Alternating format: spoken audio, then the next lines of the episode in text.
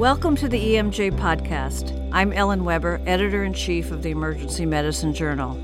Today, we're going to discuss a very serious but very important issue that emergency physicians need to be more aware of human trafficking. With me today to discuss this is Dr. Hanni Stoklosa, an emergency physician at Brigham and Women's Hospital in the United States and executive director of HEAL Trafficking. Dr. Stoklosa has investigated human trafficking in multiple countries around the world and has provided expert consultation on this issue to the International Organization for Human Migration, the U.S. Department of Health and Human Services, and the National Academy of Medicine. Dr. Stoklosa, welcome. Thank you so much for having me, Ellen. I think many of us have a vague understanding of trafficking and perhaps some misconceptions. So perhaps we could start by your telling us what it is and where it is. Thank you. And I just wanted to thank you so much for featuring this as a topic. I think that many emergency medicine physicians and many clinicians in general um, just don't have this on their radar. And we have many missed opportunities to really make a difference in the, the cycle of violence for trafficking survivors. As with anything in medicine, if it's not on our differential diagnoses, then it's not something that we're going to see or even know how to look for. So, thank you for for featuring this as a topic. Um, to your question about the definitions of trafficking, um, I'm going to go over two definitions. One being the UN definition, and then the other being the United States definition. At its core, trafficking is modern day slavery and um, is really one individual profiting from the exploitation of another. The UN law, and this is going to kind of get a little detailed here, but it's important, um, uses three different components when defining trafficking. So those are the act, the means, and the purpose. So the act is an act that a trafficker does. So they they recruit somebody, they transport somebody, they transfer someone. So there there has to be an, an action involved in it. And then the means refers to the kind of nefarious tools that traffickers may use to exploit somebody. So they may coerce them, they may abduct them, um, they may deceive them, there may be some element of fraud, or even just the abuse of, of power um, or abuse of vulnerability can qualify as that means. And then the purpose. So the purpose has to be uh, for the purpose of exploitation. And we see that take a lot of different forms from commercial sex to forced labor to even organ trafficking or removal of organs. An important caveat here is that under the UN definition, if someone's under the age of 18, there doesn't have to be that means category. So there doesn't have to be that coercion, that explicit coercion or that explicit fraud, that it just takes that act of recruitment or transport, et cetera, and then for the purposes of exploitation under the age of 18. And then under US law, um, the US has bucketed trafficking into sex and labor trafficking. And there's a there's an important age cutoff here just for sex trafficking. So under the age of 18, anyone that's engaged in commercial sex, is considered to be trafficked. So I'll just say that again. Under the age of 18, anyone that's engaged in commercial sex in the United States is considered to be trafficked. And then 18 or over, or for labor trafficking, um, there has to be an element of these legally terms of force, fraud, or coercion. So, what does that mean in reality? That's like a, a lot of uh, legal definition, but um, we see it take a number of different forms. It could be a nanny who comes from Nigeria to the UK and is promised a, this good job, but um, she's duped and she's locked in a house providing 24 hour care, no access to her legal documents, constantly fearing deportation. Could be an unaccompanied minor who fled a war torn country, a transgender youth in the child welfare system, a girl addicted to heroin, or a Native American or an indigenous woman who's been abused as a child we see it in you know we a lot of people think that trafficking is just sex trafficking, but we definitely see a lot of labor trafficking, and it's in industries that are underregulated and underpaid. So, restaurant in- industry, agricultural work, construction work, nail salons, massage massage parlors, fishing industry, cannabis farms. So, both in our roles as healthcare providers as well as our roles as community members, these are folks that we may be bumping elbows with um, all the time. And and just to clarify, trafficking can occur within a country. It doesn't have to be somebody coming from overseas. Is that right? That's absolutely right. And there doesn't even have to be an element of movement uh, according to the US definition. So in the United States, someone may be trafficked in their own home. Um, we see scenarios where maybe a mom leaves her domestic partner. Um, because there's intimate partner violence going on, and they she and her daughter are homeless, and the only way to be able to find housing is via a landlord that asks to be paid in sexual acts from the daughter. That would be an example of trafficking and it's tragic within one's own home. Um, according to the UN definition, that's exactly correct. We see a lot of trafficking that um, exists just within um, one's own country. We see a number of people in my own emergency department that grew up in the greater Boston area and are trafficked within their own neighborhoods. Wow. Um, can you tell us a little bit about why you think emergency physicians need to be aware of this and know about this? Really, every day, um, doctors and nurses in the emergency department are putting their hands on trafficking survivors and, and not realizing it. And that was the that was the case for myself as well.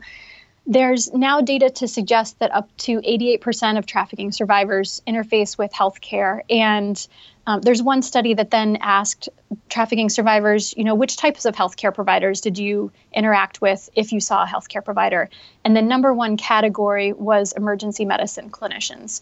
So we're really on the front lines of victim identification and care for human trafficking survivors. And and we really have a unique opportunity and responsibility to be able to break their cycle of violence.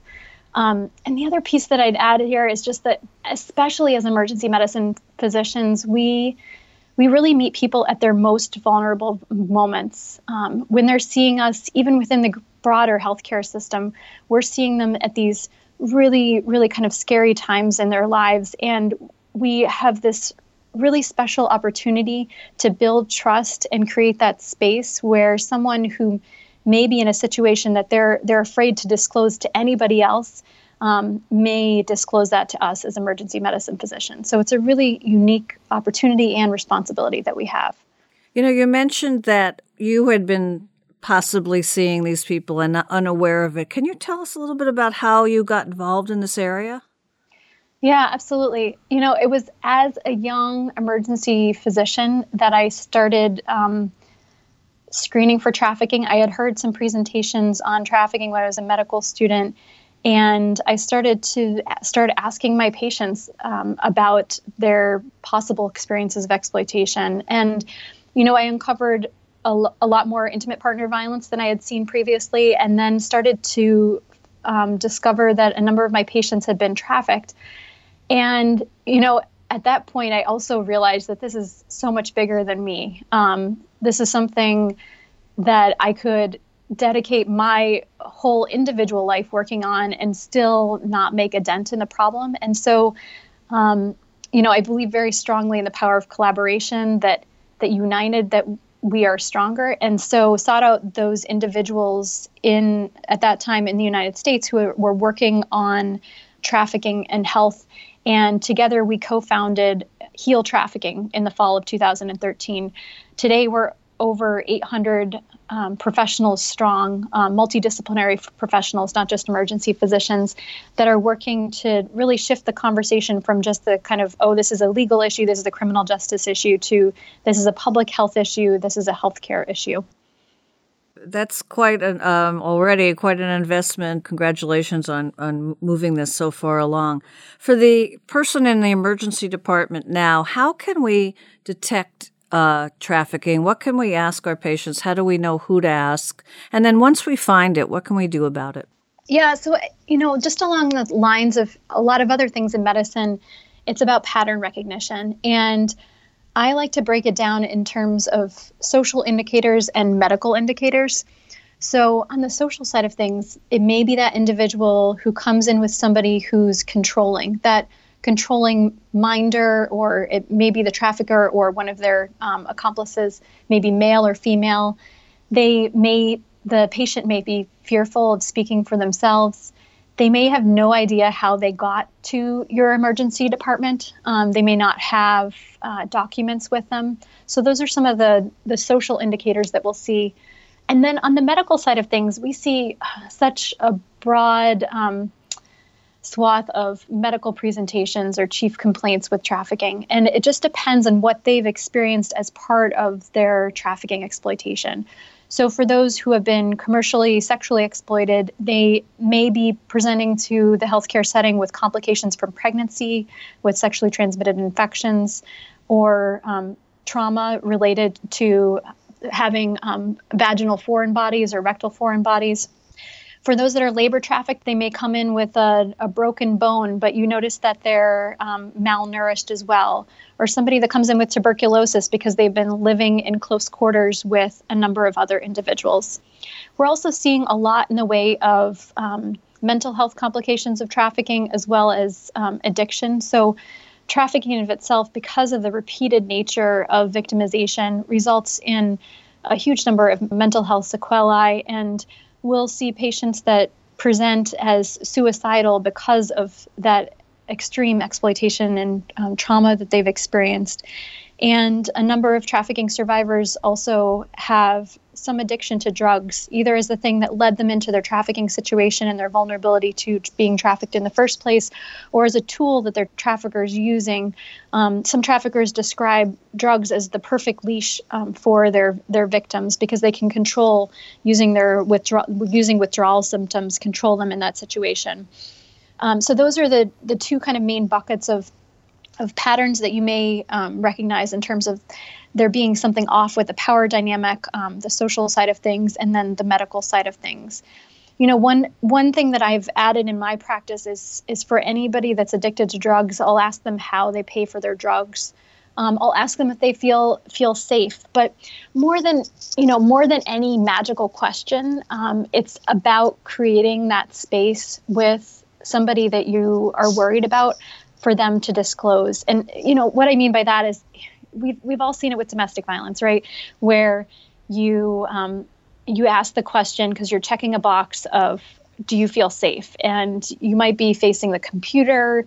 Um, you might not be at eye level, and if we don't ask the questions in the right ways, that individual who's experiencing so much um, so many threats um, is paranoid that that maybe their family will be you know um, hurt if they tell anyone. Their trafficker has totally brainwashed them. If we don't if we don't let them know that it's safe for them to disclose, it doesn't matter the words that we use um, to ask the questions. And then in terms of what to do, this this gets to having a plan. So I think it's crucial that all emergency clinicians are aware of trafficking um, and that we begin identifying. But it also is on us to make sure that our health systems have plans in place so that when we identify trafficking survivors that their care is not ad hoc um, that we we know exactly who we're going to call when it's Saturday at 2 a.m. Um, because that's usually um, when these victims uh, identify. Um, it's rarely at the like Monday morning at you know 10 a.m. when everyone's around, and so it's really critical that we have um, protocols in place. And Heal just released a protocol toolkit that's free and on our website that really talks whatever champion in a healthcare setting wants to take this on through the steps from A to Z to establish a protocol from stakeholder mapping all the way to monitoring and evaluation. Um, so that's something to check out. Can you give us the URL of your website for those listening? It's healtrafficking.org. So H E A L T R A F F I C K I N G.org. Thank you. Well, I, I can't thank you enough for this, although disturbing, very informative and moving uh, discussion. I think uh, I've had my eyes opened. I think I'll be looking for this more, and I'm glad you've given us an opportunity to not only hear about it, to, but to have a place we can go for some guidance on what to do. Thank you very much for joining me today. Thank you, Ellen.